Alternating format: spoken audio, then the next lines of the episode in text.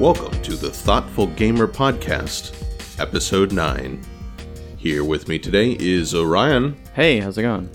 and we have a special guest all the way from Connecticut, our good friend Bubba. Hello. His real name is Matt, but we're just going to call him Bubba. Thank you. I appreciate that. It's for the listeners because we usually have the other Matt here. Well, admittedly, we uh, had like 10 Mats in our hall. Yeah, yeah, in College. college. We've also called you Bubba for five years. yes, I also frequently forget that your name is actually Matt.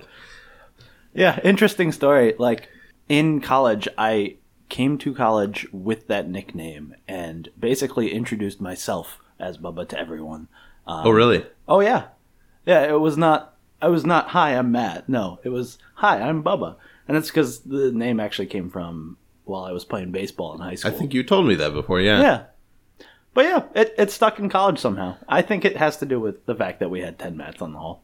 Oh, this is very important because Matt isn't here to try to turn this into a hockey podcast, We could instead turn it into a baseball podcast. but there's actually another baseball fan here other than me. this is true.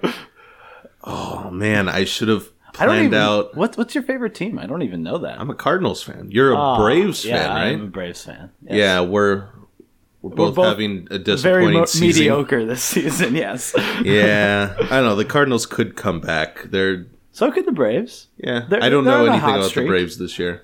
They have a kid named Dansby Swanson. And That's a baseball name if I ever heard it. Sure.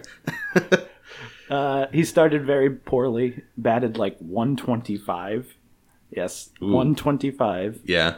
in the first like 40 games and then uh, is now up to around 230 i think so he's been better. batting 330 for the last month. sure Or roughly something. Yeah. the Cardinals just can't hit. That's that's basically it. We have one of the best And their middle relievers are. Yes, and our relievers are awful except for Rosenthal, who is suddenly not awful again. But O, who was amazing last year, is now not doing well, and then the reliever we paid a bunch of money for is doing the worst of anyone. isn't bcp a, a baseball fan like, That's true, yeah, but he's he's a Red Sox fan, and we don't allow that kind of talk here. it's, they're right next door though yeah, even though we are in Boston, but National League talk only. fair enough yeah, we just can't we can't hit and we can't pitch past the sixth inning. So those are two important things in baseball. Anyway, i'm here because i played board games yeah, yeah, we're we're Uh, actually going to talk about board games, but this is just kind of to stick it to Matt. Man, we played a lot of we spent a lot of time playing board games. Well Two it, it was specifically. plural, but it was only two board games Two specifically, and that's what we're going to talk about today. Two of the best games ever made, I think. Excellent, excellent designs. We played last would- night I would or two that. nights ago. two nights ago, we played Falling Sky, which is Bubba's first introduction to the coin series, which Orion and I have fallen in love with, or many of us have fallen in love with. Yep. We all like them, I think. Everyone likes the the coin series of games. And then last, not last night, yesterday, all of yesterday, we played an epic game of Twilight Imperium, which was Bubba's first time. it was my first time for both of these games actually Yeah. i've never played a coin game either so Yeah, so- was interesting It was a lot of board gaming on only two games, but it was It was a lot of hours of board gaming. yeah. How many? It was what like five hours for Falling Sky and then twelve for Ti.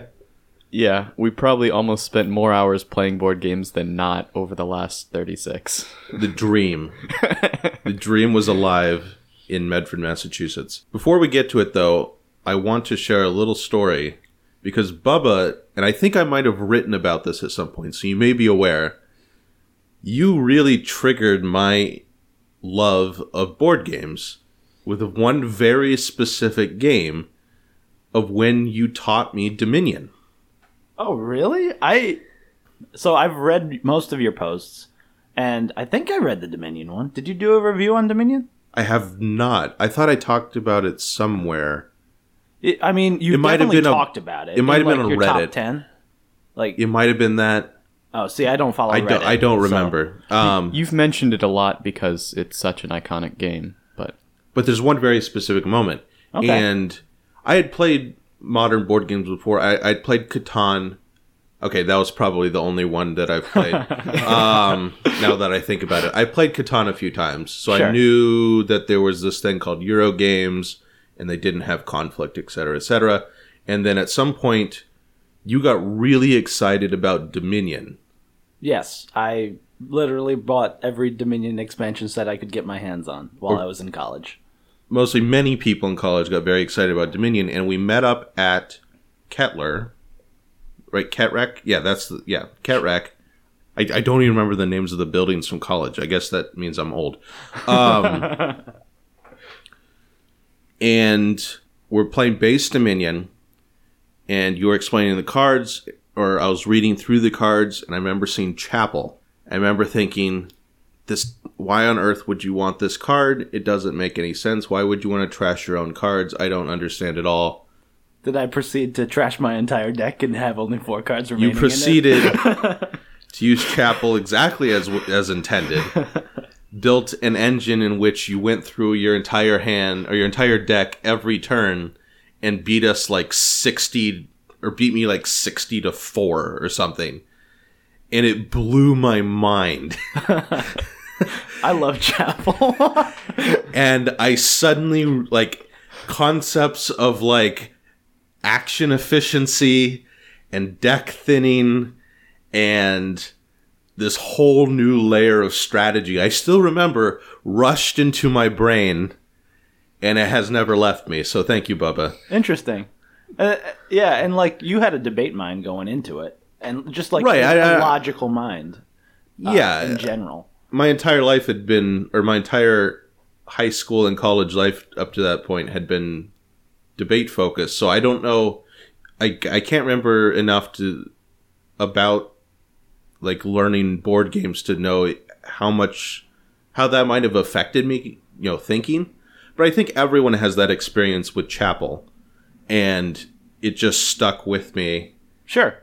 In It's- that particular play. it's a paradigm shifting card for sure if you haven't yeah. done something like that before. Well, and then later it was really cool to read that Donald X. Vaccarino designed that core set with three very specific paradigm shifting cards that he said, you know, he specifically designed so that any inclusion of one of those three cards would make an entirely different game compared to the games without them. And, and the three cards. Remodel What's that? is remodel one of them. no, it is Chapel, Thief, and Gardens. The, okay, Gardens makes sense. Because Thief is Chapel- awful. Hmm? Thief is an awful card, Thief is the counter to big money, though, in the base set. but it doesn't do it efficiently. I won PAX. Oh, sure. I won the PAX East Dominion tournament with a Thief strategy. Uh, the fact that they printed a strictly better thief in one of the future sets of Dominion, I, I just feel like the card is awful. But uh, Well, I think in, in purely base set Dominion, it is yeah, it I is guess. uh, paradigm shifting because it's specifically, and it, it is also interesting to note that you know at some point in Dominion, someone figured out the big money strategy or like money plus um, what's the one that gives you three cards? Smithy. Smithy, yeah. money plus Smithy as a, as a fairly efficient strategy. And I remember reading, I, I believe that that Vaccarino's like that's why we included Thief Interesting. because See, you like, can with the steal the, money- the, the golds out of people. Yeah, but with the money plus Smithy strategy, you don't trash anything, and so you're still left with majority copper. It works because you're getting just a massive amount of more cards. Right, right. But yeah, it's interesting. Yeah. I just don't think of Thief as a very powerful card. I do It- think of Remodel as an extremely powerful. Base It can be, base yeah, card. yeah, yeah, like that can change how you play the game. yeah. But Anyway, enough about Dominion. anyway, ultimately, you are responsible for the thoughtful gamer. So feel Well, thank proud. you. And Mark's More obsession. ultimately, more ultimately, I suppose my parents giving birth to me. I do believe God for creating the universe, but do- also Bubba. I do believe your board game collection has uh, finally eclipsed mine. Not by much, but it's it's I- pretty well, darn uh, close. Note that This is a combined collection. Yeah, Oh, it's me, true. Orion. Although probably seventy percent are mine. All right, so then it's probably about the same. Ben only has a few. Orion has more than Ben. Yeah, I'd say sixty to seventy percent of the shelves are, uh, the games here are mine. Anyway, let's talk about Falling Sky. And I want to hear. We've talked about on, I believe, at least in the top ten podcasts, I've talked about the coin series and how I think it's just a really fascinating design. But I want to hear your thoughts on Falling Sky. Did you enjoy it? Yes, I enjoyed the gameplay uh, very much, and I guess I'll comment on the coin series in general. And and I only know this because I was told this, but all the coin games are have that this same mechanic where you, have a deck of cards uh, with with a faction on top, and basically your turn order is determined by whatever faction is first on that card, and both that and the fact that the I forget what you called it counterinsurgency I guess is is the word I'm looking for. Uh, And that is literally the name of the game. That's what coin stands That's what coin for. stands for. oh, okay. well, the fact that it's self balancing in that there is so much tension between all four people playing. Those two things very much hooked me immediately. However, what I didn't like about the game was that there was a bit. I, I felt like in order to win the game, you had to have quite a bit of luck, or one person grievously screw up. So basically, if my my impression from the game was that if everyone played optimally, the game would have to be basically a tie, and that was my main problem. Which is all, which is pretty much what happened, right? yeah, that that is almost exactly what happened in our game. And you did you end up winning? I I won. in- You in were quotes. one point closer to victory than the rest of us, Sure, basically. And- so- but but it But I mean, relied on I a think the game's turn. designed to go to that point. right? Sure, I, I suppose. Yeah, It's not. It's not. To explain to the listeners how how this works, in the coin game, each each player has a different win, or in all the coin games, at least to my knowledge, I haven't played all of them. Each of the players has a particular win or victory point criteria, and they're usually very different. So everyone's kind of going for slightly different areas of control or or, something like that.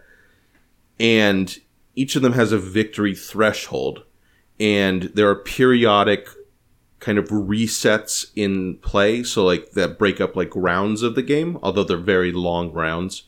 So in Falling Sky in the in the mid game, which is what we played, you have four winters, and every winter at the beginning of the winter you check for victory, and if anyone has reached that threshold, then they win the game immediately.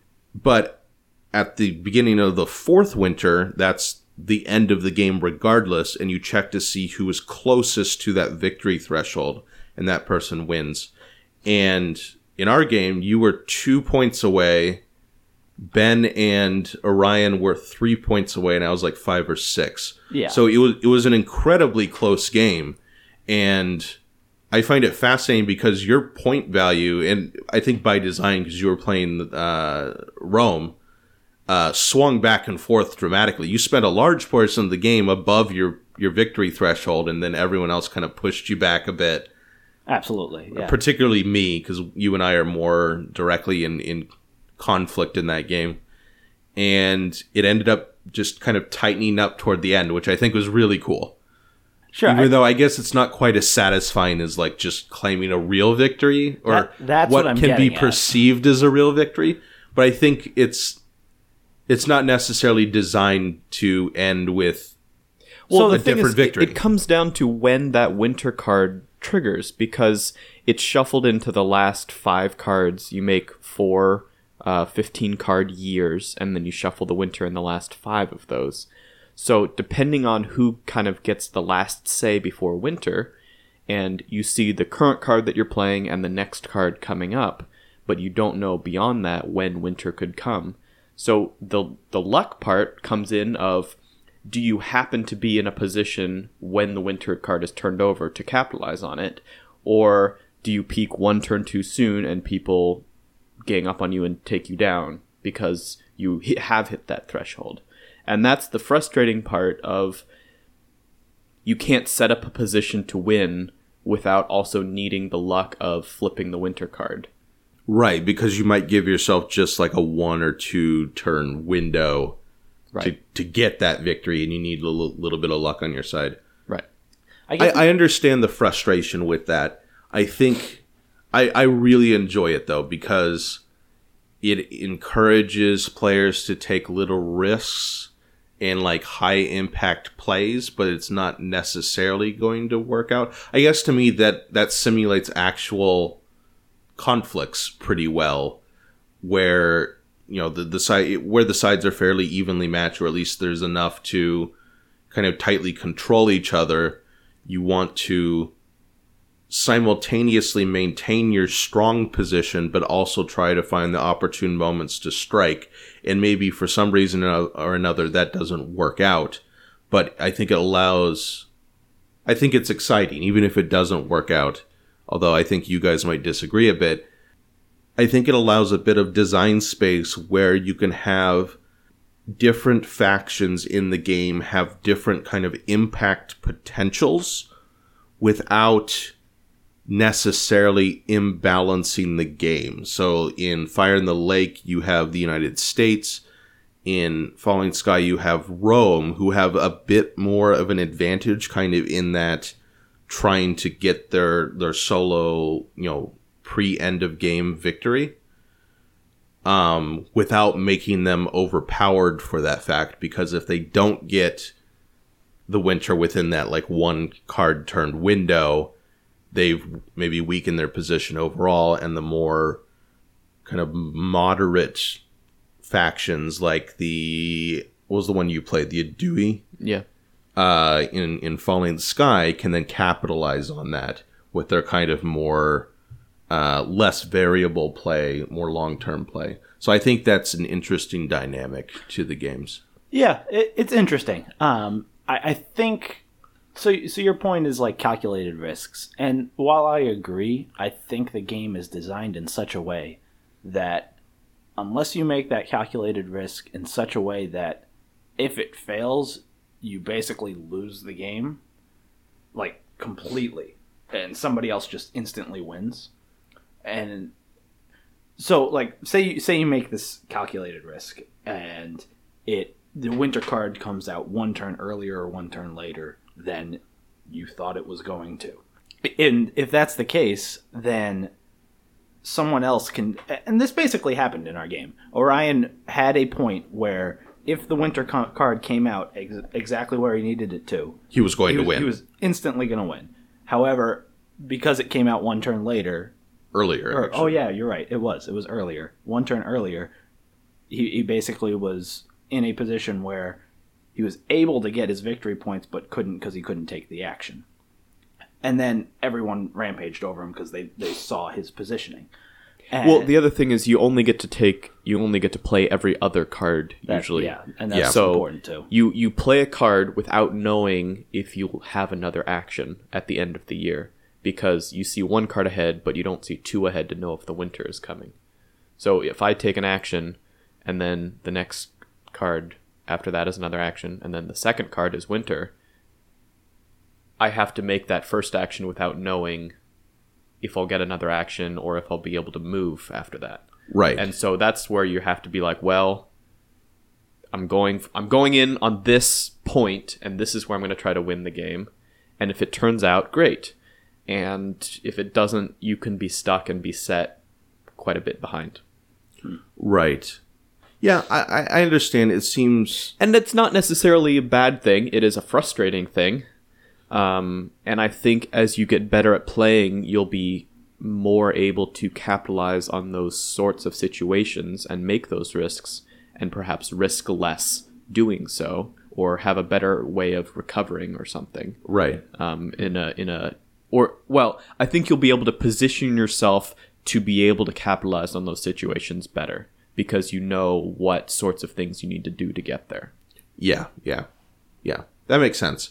And I, I think it's a fair critique. It just doesn't bother me as much personally. And I think there's something, and I, I'm not going to say it on the podcast because I haven't formed my thoughts yet, but I think at some point I want to look at how these war games or the coin games or the you know the the card driven games or you know any of the like the GMT style games that we have cuz I I get the impression that this group of designers or this design lineage or something like that looks at random elements and luck elements in a almost fundamentally like subtle but fundamentally different way than Eurogame designers or the Eurogame design lineage. Because looking at the history of board games, they they definitely have two very separate paths where war games have a history throughout the 50s and 60s and 70s that, you know, have in the last 10 years or so or maybe 20 years or so, kind of merged a bit with Eurogame design ideas, but they have their own separate design lineage where Eurogames have the same thing where, you know, they kind of from what I understand kind of made their own sort of informal rules and designed off of that. So I wonder if there's something there to how luck is perceived from a design perspective and what things seem more or less acceptable based on where you fit in that kind of lineage of board games. But I don't know what that is, or if it even exists, or if it's just a figment of my imagination, so I'm just going to leave that there. Any more thoughts about Falling Sky? Any more? Just, I guess, just that I feel like I didn't win, even though I won. I didn't. I it didn't have that set, and even if I had won via the victory condition, or like say say Orion had won via his victory condition the, the winter before. Yeah. I don't I don't get the feeling that it would have been a satisfying victory. Like I didn't rampage over the tribes. Now, I don't necessarily need to do that. Like Euro games are by far my favorite games Mhm. because you you win on mere points. But for some reason, that game just didn't give me the satisfaction of actually winning. I don't, I don't know. I, I, I have a theory about this. Okay. Let me let me see if this explains your your thoughts. Euro games are almost always building, and you build faster or you build slower, or maybe you have a little bit of a setback, but you're always gaining momentum in some sense. The coin games in particular are always an ebb and flow. You push out a bit, you get met with resistance, and you lose positioning, and you lose power, and you that happens many, many times over the game. And so you don't get that same sense of building up or making big progress. It's it's always a pushback. And so I think that that may be why it didn't feel as satisfying to you. That that could be true. And and to be fair, like I enjoyed the entire process of actually playing the game because it was just phenomenally interesting. And Yeah. every turn took like 5 minutes just to like think about and the what what cards next do I have to pass? I mean, we're not going to go into the detailed mechanics about that, but there's so much to think about every turn, and that that's what really got me about it. Like, Yeah, I yeah. don't want to sound like I hated this game. I Oh, yeah, right. didn't. I, I loved I loved playing the game. Yeah. Uh, and, and to me, that's a lot of the appeal of these these uh, war games is just the experience of like just the experience of the game and the thought process and the design decisions behind it. I also love the kind of emotional situations you get put in because a lot of these are historical situations. And so you feel the frustration of Rome trying to stamp out these stupid rebellious Gallic tribes. and even though your armies are way stronger and more disciplined and better equipped and everything, they keep popping up and you can't you can't keep them all down, you know, or you're the the weak trading people in the middle and you're kind of trying to balance everyone and watching over your shoulder and you know like who's going to come after me next you know or the s- similar ideas in fire in the lake where the US and the South Vietnamese have this super passive aggressive relationship where they have to share resources and the US can crush any army but then the Viet Cong pop up and cause terror and they blow up the road or they, you know, whatever. And then there's popular opinion where you want to pull your troops back. And I just, part of the experience of playing the game is that in games like this or Twilight Struggle or um, many of these GMT games, you get the experience of that historical time period or setting, and that it's so cool to just kind of enter into that and live that reality for a couple hours. Yeah, I, I completely agree. They're just endlessly fascinating. I also love history and have studied wars more than anything else, so that probably goes along with that for me. yeah, you know a lot more about history than I do, which makes me really jealous. And I've always, in the back of my mind, not jealous in that I want to go now read about the history of wars because I don't care that much, but that I really want a game that goes through like the history of ideas where I'll have the the knowledge advantage at least historically. Through the ages? It doesn't really though. I mean, it goes through a, a history of ideas and civilization, I suppose. That's the first game I thought of when you said yeah, that. me too. right, but it's like not not not how I want it. Fair enough. Let's move on and talk about Twilight Imperium then. The game of all day and through the magic of editing and post-production, Amber has joined us Hi guys. To talk about her favorite game and her near victory. Not so near. No, it, it, it really wasn't near. You were winning most of the game. In the end, though, no chance. In the end though, as was the rule throughout all of college, Bubba always wins. We taught you two games this weekend, and you won both of them, and they're not easy games. All right. also, BCP must die. Yes, And he died. he kind of died. Uh, I guess not in TI. You won way but, too but fast. he died very much in, in the first game. You almost eliminated him in Falling Sky. This is true. Yeah. That was that was very interesting. But let's talk about Twilight Imperium as we said before, your first time playing.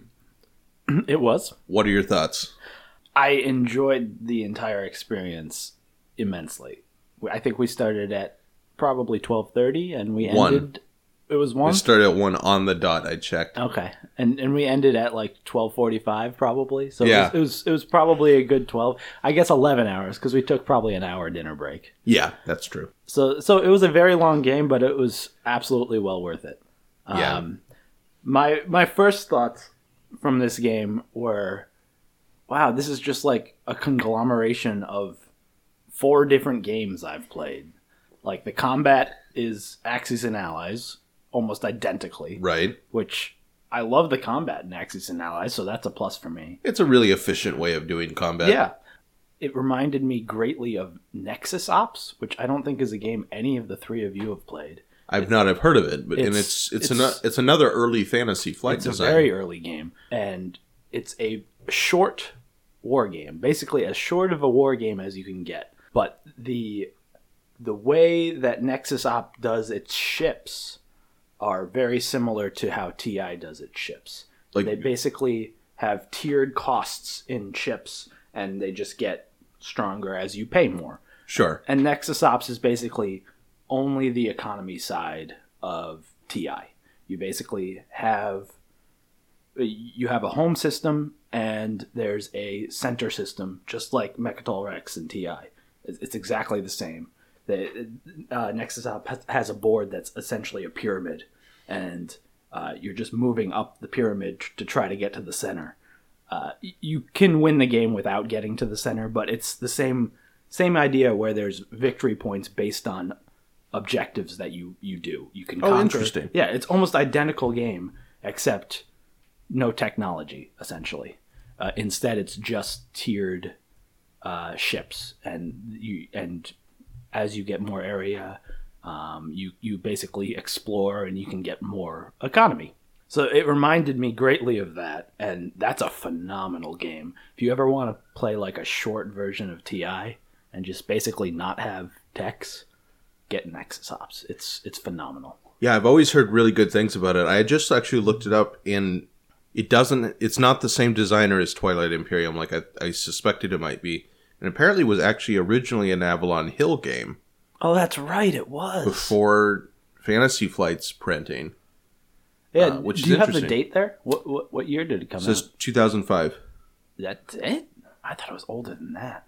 But in any case, the third. While he's looking that up, the third game it reminded me of, which is not nearly as uh, famous a game, if you will, but I own it. Is uh, Sid Meier's Civilization, the board game? Okay. which is not any it's not really a great game but it had the best part of that game is its technology tree uh, and it, it does like a tiered system and i actually wish this is the only beef i had about ti was i wish their technology tree was a bit more uh, what's the word Specialized? um, no, not specialized, but just more s- not straightforward either, but um, I guess easier to understand and a more like tiered structure. sure. So like it had a, a bit more like if you really went heavy technology, it had a bit more powerful stuff at the end, which it does a little bit. Like you do have pathways, but the pathways are just not clear, and that's the biggest struggle I had playing the first time.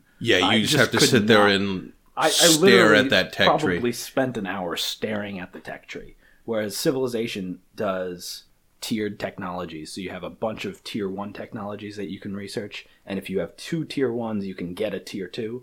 And if so, if you have three tier ones, you can get two tier twos, and now one tier three. It's it's a straight pyramid. Okay. Um, and if you get to tier five, I think you win the game in Civ. But I mean, Yeah, that's wish- the that's the technology victory. I yeah, that's yeah. but the I- tech the tier fours are pretty powerful if I remember. exactly yeah Yeah. um and i wish uh, I, they didn't they wouldn't have to adapt the same system but I, I i wish it was a bit more straightforward like that um that that's literally my only beef i had with this game Yeah, that makes sense. That's the biggest kind of hurdle to overcome for the game.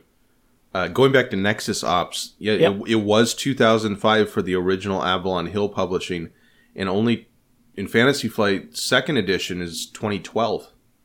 i did know that i just i thought it was earlier when was um when was this game made I believe First Edition was 1997. yeah I, I i thought it was more that era but i guess not okay Yeah, first edition 1997, second edition 2000, third edition 2005. wow So same year as Nexus Ops. It's amazing to me that basically every modern board game has come out in the last decade, maybe the last 15 years. And some of these games we think of as being around forever, but it's like, oh, it was eight years ago, which is forever in this, in this in space. board game Or, years. uh, but yeah, yeah, that is crazy. Like the like old classics of Euro game design are 97 to like 2002. right. like So, your your uh, 15 to 20 years. Carcassonne or something. Yeah, like Carcassonne, Catan, El Grande. Carcassonne was like 98 97 is that right I think it's 2000. 2000 okay Um, and then Catan is 96 or 97. really Yeah. dang So it's it's it is amazing how new of a thing board games are that we find like five year old games to be old. to be fair, 2005 is is actually Yeah. That that's 12 years. So Yeah, that's twelve years. But uh, even I'm like looking at the shelves, like Descent seems kind of like an old game. That's less than ten years ago, I think. Mhm. Dominion is about ten years ago. I think it was 08 was the Oh wait, was yeah. the base game. Yep. Yeah. Yeah, that's strange. I wonder if I wonder if Nexus Ops inspired any of the design choices, at least in the third edition of Twilight Imperium. Because from what I understand, there were massive differences between the second and third edition. Like I believe the entire strategy card phase is entirely just a third edition thing that they stole from Puerto Rico. Or not Interesting. stole. They borrowed from Puerto Rico. And So that that's the other thing that Nexus Ops does not have. Basically, they just have turn order. I actually do not remember exactly how turn order is determined in Nexus Ops, but they definitely don't have strategy cards, which is Yeah. another thing that was pretty cool about TI. yeah, have you played Puerto Rico? Oh, absolutely. Yeah. Yeah, yeah. It's it's, it's, Yeah, it's it- exactly the it same is. thing. It's pretty Yeah. much the only difference is the secondary actions, which I think is brilliant. Puerto Rico has that. Oh, you're right. They're I'm not dumb. optional or I thought Puerto Rico had like a weaker version of the action, whereas TI has kind of a totally different action in some. Yes. somewhat related but different action. Yes, that is true. Or rather, is to say, in Puerto Rico, I think it's more of a sense of the the cards that are selected are the actions that will happen, and then the person who selected the card gets a powerful version of that action. Right. Yeah. I, I actually felt like I did not link Puerto Rico to the uh, action cards and It's explicitly mentioned in the designer notes. It, it just feels totally different though. Yeah, yeah. Just because that secondary action is so different. Right, exactly. But yeah, let's talk about our specific playthrough of the game, which was to me endlessly fascinating. I suppose because I was almost I was pretty much always losing the entire game. I was in the weakest position, and so I got to witness the political machinations and betrayals and I guess I was the only one who really did a betrayal. But Yeah, Mark. yeah, I suppose it was a betrayal. Anyway, What do you have against Mark? He didn't betray you. Mark made it so difficult for Jeff that Jeff attacked me out of spite. This is true. So, I will try to give a brief summary of the game. I started off in a fairly weak position with few resources. Say what race you are too. Like I was the Yin. Brotherhood, clone people of fanaticism. So I didn't feel particularly powerful. BCP, Ben, was the Hacan, who are the trade gurus. And every single time that trade was taken, which was like every round, he just got an absurd number of resources. As did Jeff, who was next to me, playing the the universities, who had really good trade agreements. Well, no, they just the two of them swapped their three trade agreements, and then Yeah. everyone else was left with their ones. Yeah. And even though I had the next best trade agreements because I had two two value ones, there was no one worthwhile to trade with. Right. And then Bubba playing the uh I have no idea what they were called, but they, The they Sardakk- Sardakk Sardakk Sardakk N'orr. Nuor okay. The the Warriors. attacks Orion on like turn 2. I think it was no, turn, turn one. turn one. It was turn round one. one. Turn yeah. one. He took warfare and invaded the system right next to my home. Yep. It was great. Uh, It was a bad choice. yeah, yeah, which put both of them in a weakened state. And then Jeff was uh Jol-Nar and just kept getting technologies which and great trade agreements which made me scared on which was on my left and then Amber just kind of sit there and did what she does best and turtled up and appeared non-threatening for most of the game. Which is the opposite of what I was supposed to do. Being the barony, I was supposed to be intimidating and threatening, but board positions made that impossible. Yeah, Amber was situated between the two boomiest factions. And then, man, what triggered all the fighting? So you started, Bubba, Bubba started all the fighting, I mean, no, it wasn't Bubba and I really skirmished early. skirmished early, and then made up. The, what triggered it is that no one bothered to even slow down Ben, and he was just snowballing out of control. Right. So we finally started fighting around that, which kind of triggered off a series. Well, of no, other- what happened? true, 'cause what Am- happened was Amber took Mecatol, and then Bubba took Mecatol, And no one stopped Bubba. That's and not then, true. but then Bubba seemed so, and well, and then Jeff sent th- the sent thing- his big batch of his war sun and his big fleet right next to Mecatol, so we all thought he was going to try to take over the center, but instead went past Mecatol into your home base. The, well, the, the thing was that Bubba had a powerful fleet sitting in the middle, but he had none of the maneuverability techs, so he could only move one square at a time, which left his home area quite vulnerable. Right. So then Jeff and Orion took advantage of that. And then I took that opportunity to break my alliance with Jeff and invade his home system. Meanwhile, Ben just kept gathering absurd numbers of resources. And Amber kept just sitting there looking pitiful and weak when we knew that she could have put a big dent in Ben. But putting a dent in Ben would have meant giving up any chance of scoring any uh, more points during the entire rest of the game. See, Ben was behind in points. He was so behind, and he had this huge fleet, but he wasn't in a position to score any points.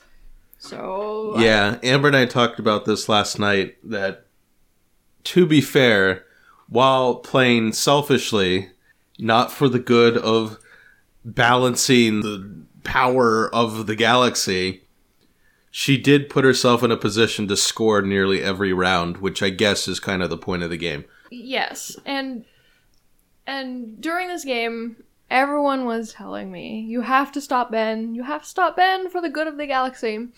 But I'm just sitting there thinking, "What's in it for you? Why do you want me to stop Ben? How, are you gonna going to score points soon after and then leave me in the dust, or attack my home base now that I am in a weakened state?" It's all a very delicate balance. Yes, and this is why Twilight Imperium, at its heart, is a game of diplomacy, both in the in the diplomatic sense and also in that it's kind of in many ways similar to the game diplomacy in that it's very hard to fight a two-front war. You need allies to do big offensive things. Allies that don't backstab you. Yes, and then Amber doesn't get allies. She gets border agreements because she doesn't trust anyone to not backstab her. But eventually, what happened is Ben, with his massive fleet, wrecks Orion. Well, we got to a point where Amber and I were the leaders in the game. And Orion was going to win. That's not true. I was in a good position. You were also in a good position. Mm. We didn't know what the next objectives were going to True, be. but- you were two points ahead of me, and I had a path to get score about two more points. Yes, but I was so far behind in initiative, and both the goals on the table that I had not scored were Mecatol. It was impossible for that, me to get that was true for everyone, though. But that was the true same for me. Yeah, I couldn't get Mecatol. I was literally the only one that had those points. But you had the chance to choose the next goal. well, yeah, because I took eight. Yes, because you had the initiative. because I first took the speaker token. I spent multiple rounds getting to that yes, point. yes, yes, and and that's where I really messed up, and that's what cost me the game is not paying attention to initiative, because by the time I did, it was too late. I was not going to win. That makes sense, yeah. So, anyways, after that situation, everyone else was like, "Oh, we have to kill Orion because he's going to win." And Ben comes in I initiated that, by the way. and has the perfect set of cards and rolls absurdly well, and I roll absurdly poorly, as I tend to do in these situations, and was pretty much knocked out of the game at that point. To be fair, at the same time, Jeff attacked Amber, but it was significantly less That was useful. That, that was that was more petty than it was useful. it was it was petty because he had not yet taken over his home base. I had just made multiple threats. No, he did take his home base the same round. The Same round. same round, but after he attacked me. And I just showed him how I could completely wipe him off the board, and he decides to bring two War Suns into my home system anyways. Oh, Jeff. And I was like, It wasn't.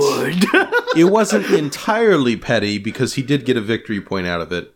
It didn't really stop Amber. He did get a victory point, but threw away his fleet doing it. And then, as we were all scared of Ben, Bubba reveals that he has scored his six points. I think it was six. Five, five, Five points, points. in one turn. He has scored a secret Well, and I objective. got and I got your one point planet. Oh, it yeah. was six points in one oh, turn. Oh, yeah. Yeah. You scored your secret objective, which none of us, at least I hadn't even thought about, which was worth three points due to a law that, to be fair, I passed. And I strongly opposed. I passed it. I liked it. which gave him three points, and then scored two points for Uh, oh that we oh, just let you have because you were you were alone in last place. Correct. So we're like, oh yeah, you can have the two point objective. It's fine. It was controlling Mecatol, Rex, and three Three adjacent adjacent systems, System. Yeah. and then you took over Orion's opportunistically when Ben retreated. Took over the victory point kind of near Orion Correct. uh, on the board for a six point gain.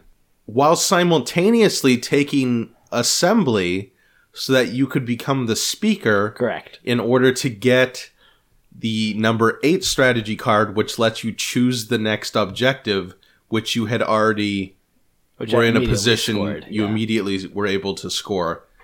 So you got eight points in one in a small portion of a round, which is insane. Considering you spent what eleven hours getting your first, five. Five I points. I was at five, and which was last place, and yeah, yeah. got So to thirteen. well done. I didn't see it coming. Nope. I about like so I got wiped out by Jeff, Jeff's large fleet and Orion's tiny little fleet hit my home system. Oh, and, And- then and and then I point- negotiated because I was right. afraid of Ben and knew that you were in a position maybe to put some hurt on him. I actually started a charity fund to let you build a space dock again so that you could not be eliminated from the game. For the record, I did not contribute. I didn't contribute either, but I brought forth the idea, and then uh, because I thought you would be an, an aid and not have any chance of winning, but then you did. Yeah, when when I got wiped out, I definitely thought the game was over for me immediately because I lost all my space docks to Orion, who's that was his secret objective. But then, uh, as soon as I got a free space dock from generous contributions, uh, I was like, "Oh, I'm, I really just only missed one victory point here." Like it was literally only one turn because the turn after my fleet was able to get right back to my home system because Orion generously left me alone.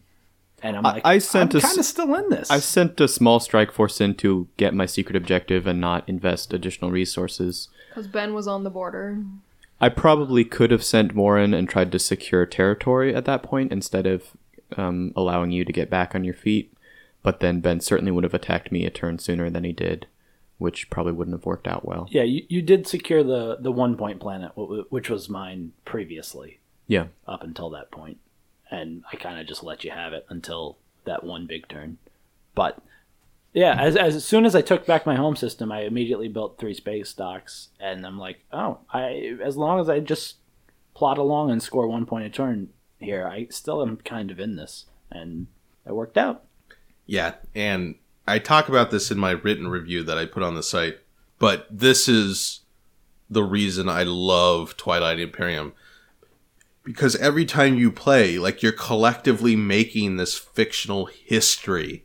It's such an involved and political and diplomatic of a narrative that it feels epic and it feels like you're making like actual like big historical cultures are clashing and giant wars are being fought and there's these epic backstabbings like it, feels like you're creating a history and and you know even though I really never had a chance in this game at any point I just love watching it unfold and despite the fact that I spent a good 50% of the game clamoring for Amber to attack Ben and she never did. But this is part of Amber's, uh, and this was mentioned before. This is Amber's favorite game of all the board games, Yes. And I think part of it is because she can be so ruthless, and so yeah, ruthless is the right word, and what you call manipulative. Well, I mean, I didn't really kill anybody very much during the whole game. Maybe ruthless is not the right word. Ruthlessly I just chose. Switzerland like. I just chose to ignore you. You you were planning on a massive assault to Mecatol Rex Well, a turn well, yes, before I ended yes. the game. Definitely. but but I don't know. It's a game where I'm in charge of my own civilization and can make decisions for that civilization, and you can't stop me.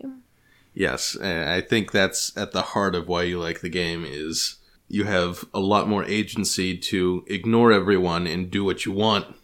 While at the same time getting what I want from them. Yes, because yeah, Amber's very good, very good in this game at getting second place. Oh, it's so sad. We'll keep reminding her of that until she changes her ways and aligns more closely with our desires to bring balance, power balance, Amber. I guess, I guess to be here from a from an international relations standpoint, there were always throughout the game kind of a two superpower setup, a Cold War esque situation.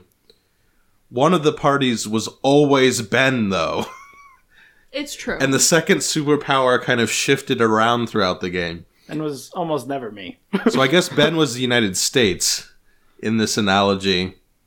And then, I don't know, Jeff was Russia? yes. I, yes, I'm stretching this too far. You, But there are You theories. absolutely are stretching this too far. but there are theories about superpowers in, you know, 20, 21st century. And I think they kind of apply to situations in Twilight Imperium. I will read and think more about this later. But again, endlessly fascinating to watch everything play out. And if you haven't played this game before, it does take 12 hours. all day long. But I think totally worth it. It, depending on your playstyle, it can be more like seven to eight. We tend to take our time and take breaks for food or drink or whatever in between rounds and such. Um, but just commit the day to it and enjoy the experience. Yeah. We also take breaks to split off from other people and strategize. well, that's not actually officially approved. It just kind of happens. It just happens when two people decide to go get Bob's for dinner and the rest of you go to get Chinese. Just saying that the simultaneous attack on Bubba and Jeff's home system was not necessarily a coincidence. oh, I didn't even realize that. Yeah. No, we both had those economy action cards that crippled or that exhausted s- systems. Um, Oh, And I so- totally forgot. so we both- we both me. played those with targeted people, um, and then we planned it out so that uh, we would both, you know, Mark thought we thought Jeff was going to go to the middle, but then he ended up attacking you, which made everything just easier. He was right though. If he had gone to the middle, he would have been wiped out. I think. Yeah, I think you win that battle. But I thought he was going to swing around his second fleet. Sure, but that would have taken attack at you. least two turns. Right, but I was willing to wait, and then that would have made it really easy for me to take over Jeff's Sure. home system in, in his soul space dock. It's always scary when you have only one space dock in a game because if that gets wiped out, you I are had zero. you are in a bad shape, but not too bad of a shape apparently to come from behind dramatically and win. you did get a lot of charity to get back I on your did. feet. well, yeah, two resources. But also, I gave But- you that two point Mecatol um, victory point or objective Oh yeah, Sure, Ryan yeah. selected that one. Yeah, instead of uh, a different one that you Instead couldn't of have one gotten. that Amber could have scored. No, and, like, instead- the table could have scored. no one else could have scored it. Oh, I just thought that one was more interesting to put out. inter- yeah. The other I mean, one to be- was it- it uh, blockade a space though, dock, right? I think. Oh, I could have done that one. No, that was the 1.1 that I did not want to be on the board at all. Yeah, I think uh, from that point on, Jeff was the only one who ever blockaded a space dock. Mine That's In true. my home Did, actually, Mark blockaded one. I could have blockaded one You could have. Okay. instead of just destroying it. You blockaded BCPs for like a half a second. That's true. In my So, any, but suicide anyways, like if I had brought that one out, you couldn't have scored the that True. two pointers, and then Yeah. if I had brought the win the game one that no one was going to achieve out, then you would have been two points short, basically. Yep. You would have been tied. I mean, So- at the time you did that, you didn't think I had a chance to win, though, did you? No, real, not really. Okay. But I, I mean, I made the choice saying like this helps Bubba, but I don't really care because I think this is more interesting to see what happens around Mecatol. Yep. and Ben should have attacked Mecatol. I kept waiting for him to attack Mecatol so I could attack Mecatol. But at the same time, I think he was waiting for me to attack it so that he could attack me. I, I I'm was actually, I'm actually curious about that. This, is- since this is my first time playing, is there usually more action around Mecatol? yes. It I depends on wouldn't the say galaxy. so. I would say this is the most combat we've ever seen in a game. Yeah, No, but no, not no. on Mecatol. On Mecatol specifically. Oh, It depends on the galaxy because it was so isolated. There was less there this game than others. Fair enough. Like I, when when I took it, I'm like, "Oh, I'm probably gonna have to like immediately score my secret and just get the heck out of there because I thought it was gonna be highly contested, but it turned out I could take it and leave it the whole game. Well, I mean, that's the beauty of a game like this that's both player balanced. So in other words, it's designed specifically with a lot of swingy effects and and uh, kind of snowballing, but it allows the players to attack the leader and, and things like that. And then giving the players enough time and space because of its length to effectively do that, that you can have situations like this where the one the person everyone thought was you know a massive threat just kind of sits there and gets poked at a bit while you who are left behind is given a little bit of freedom a little bit of charity and i'm not saying it's necessarily great game design that someone well i think it is great game design that someone could come back from very last place in the last round to win if the other players purposefully you know kind of let him do it Sure. you know, we all know the possibility is there, but it was And like I, I wouldn't so like I wouldn't call that king making either. Like there was no. No. intention to like let me win. It was it was just like, hey, this was probably the best thing to do because it helps the last place guy and doesn't help anybody else. exactly. And it was all strategic. Like even the charity we gave you was strategic Right. because we wanted you as a buffer. And you had a fleet out there, just no way to produce, and we wanted to give you a little bit of space to produce instead of getting eliminated. And I think it's to the game's credit that it allows, it gives the time and the space for these more drawn out narratives to emerge. Whereas in a shorter game or a game, you know, even a game like Eclipse, if someone's in, in Bubba's position where they're, you know, destroyed to that degree, they don't have time to come back. It's another game I haven't played that There's Eclipse is different though. It's more of a Euro game, and you don't have these the same swinging actions and the ability to do that sort of game shifting three points or six points in a turn action. You just like that doesn't exist. right in, right in Eclipse. well that's what i'm saying i think that's that's one of the reasons i like twilight imperium better and i think a lot of people would say oh it's too swingy it's too random but to me it's it's not at all like we know the Well, possibilities It is more swinging and random, but because you play it for so long, there's time for it to bounce out over the course of the I game. I wouldn't call Right. it random though. I, I would definitely call it swingy. I, I don't see Well, randomness in it. I, there's dice rolls, and yeah, you, you The- kind of rolled bad. the but- combat dice rolls is the is the, really the only random part, or well, that and what action cards you get, I guess. Yeah. And I don't think the action cards are all that powerful or powerful enough to consider it like a like most of them just target one race so you can hit the leader basically. right Like, exactly It's not like, oh, I get a free technology or I, I don't know. It- They're not. Right, they're they not don't let you quite that snowball enough to be like, whoa, that's what won me the game. yeah Eh, Oh, I have a quick question. Yes. Orion at one point uh, in the game had a action card that let him search the action deck for any action card. I don't think he ever played the action card that he searched oh yeah for. what was, that, card, Uh, I took flank speed. Of course, everyone needs to take flank speed. Oh. That's, the, that's the card. that's What- the what one that, that lets you do? go through people No, that's the card that lets you move one farther. oh, Oh, yeah That's insane. Yeah. You gave one to me, Bubba. When you pass cards out to everybody, you gave me flank speed. and you never used it. um, I did actually. I, I did kind of waste it um, after realizing that Oh yeah, you just moved it to move more troops over to your other border. yeah, it, it wouldn't have helped me take Mecatol, and at that point, I wasn't considering attacking anyone else, so I figured I would just use it. Interesting. So that turn, well, the turn that I attacked your home system, I was planning on using flank speed to take both of your space dock systems. Because then I could bring my yeah. entire fleet in, to, and that would have been enough to get both of them. And I was just trying to figure out what, um, how do I allocate things to different systems. Oh, I really would have been wiped out then. Like if Well, it but then, but then planned- Jeff just took the space dock, the, Right. the the the harder system, and I was like, well, I only need to send one carrier in to snipe your home system. Yep. And then I was looking at I could have taken Mecatol Rex with that because I could have moved my entire fleet in there. Yep. Or I could have moved my entire fleet into attack Ben, but then he attacked me first, and you know, I have stumbled from there, I have so. lost the game though with flank speed before when Mark attacked that my was- home system oh, with no warning. That was not flank speed. That's the one. That's like through the silence of space or something.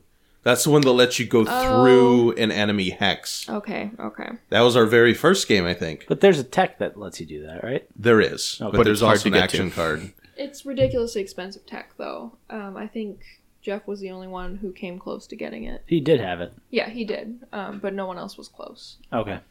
Yeah. Um, The other move I was thinking of is I could have gone from my system through the Ion Storm and then ground assaulted Amber to steal that point and stolen the artifact planet on the same turn. ooh, that would have been an Um, interesting move. So I, I could have done that, but I would have gotten attacked again and then been attacked me. Or it it just like I, I did something else because I was trying to delay and then Jeff, or I forget, maybe before I could do that, Jeff did his ground assault and took the, the King of the Hill point. So then I was like, well, it's probably not worth it anymore or something. Right. Yeah. Another thing I want to say to the credit of the game is that a- actually, I just to finish that, I my my thought there is that I had the number eight, and I had the flank speed. So my plan was I can play flank speed, go through and take the two points from Amber, and then I can play number eight and hope to draw the end the game one, and I'd be in the lead at that point, and I could instantly win. That's what I was looking for. I never even saw it coming. yeah, I that's an interesting. No one, no one play. saw it coming, I never even knew flank speed existed. but it didn't. I wasn't able to pan it out. So Yeah, another thing I want to say to the credit of the game is that while it is driven by the uh, these objective cards, and in this game, the objective cards I think were very interesting and, and played well with the game. Sometimes they seem a bit at right angles to the actual game. It seems I was. I was looking through a couple of the objective cards, and there's a bunch that have to do with like having science planets, and that just seems ridiculous. yeah, those can be really variable based on the setup. Those were the only ones that I was really like, huh? Yeah, and sometimes these come out in strange orders, and they seem very much not in line with how, how the game feels. This one they did well, and I th- I think it's again to the game's credit that you're not only thinking strategically in terms of points and gathering objectives, but you're thinking about it in terms of like international relations and politics and power projection and things like that where you're like okay I can do this thing to get a point or two but it leaves me soft in this position for this player to attack. So I need to make sure that the person on the opposite side of them is putting pressure on their doorstep. But then I need to somehow get them to do that and make them think it's to their advantage to do that.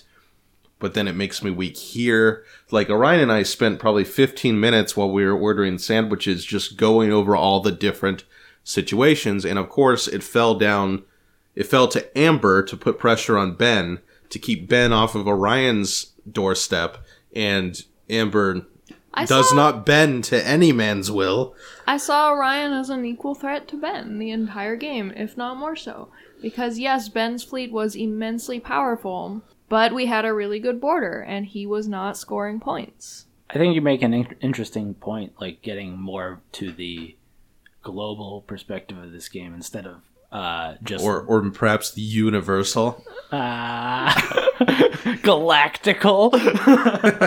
um, but you were saying like how all of this relates to politicking in general, and I, and I think you should actually do like an article on this. Yeah, someday I'll do a bit more research, brush up on my international relations, Well, and do that. specifically, uh, how they're getting military people into playing board games, and like they've designed board games that are specifically for the military. Oh yeah, that's a long tradition in the wargaming Yeah, business. Yeah, and and like but there's desi- they like hi- have hired game designers for like the marines too that have built board games that are only released to the us Mhm. military I- just find find that fascinating yeah, and yeah. i wish i could like look at these games Yeah, I think they're usually hex and well, I don't know if they're usually hex and counter war games. They're they could be all kinds of things, but I i, think I, they're. mean i have no idea that the Yeah. article i read like released no details about how the game actually works yeah, that would be really interesting to go more into it. Yeah, but I I just adore how Twilight Imperium, and I've commented on this with other games. It makes you speak and think in the language of the game universe and not necessarily in terms of the game mechanisms. I think I mentioned this in my viticulture review where it's thematically so tight that you can teach the game in terms of here are the steps to make wine, not here are the steps to gain victory points. And in this game, while it is thrown off a bit by the objectives, like, okay, I do this random thing, I get a point. Most of the game, you're speaking and communicating to the other players in terms of politics the and state of the diplomacy and- yeah. and international relations, which is super cool. One interesting situation I ran into is that uh, I think the turn I scored my secret objective, I intentionally chose not to score another objective, even though I could have, because I didn't want to get too far into the lead. Always my problem. That's that's really interesting. That plays into Amber's like manipulation theories. Of, I'm trying to learn from her. yes, someday Amber's going to write out an outline of her thoughts so I can interview her about her theories of manipulation in board games, which sounds nefarious, but it's just kind of the way she plays games very heady and psychologically, which none of us do, I think, very much I think because we, we're all more nerds than she is. I think we frustrate each other a lot sometimes when playing games. In a good way. Yes, in a good way. I very much enjoy playing games with you, even when I rib you about certain actions being inefficient, because you always do end up performing better than I think you will. Mm-hmm. So there is something to your psychological machinations. Coming to a podcast near you, though. Soon, we will be talking about this, Amber. Soon Okay, TM. Soon.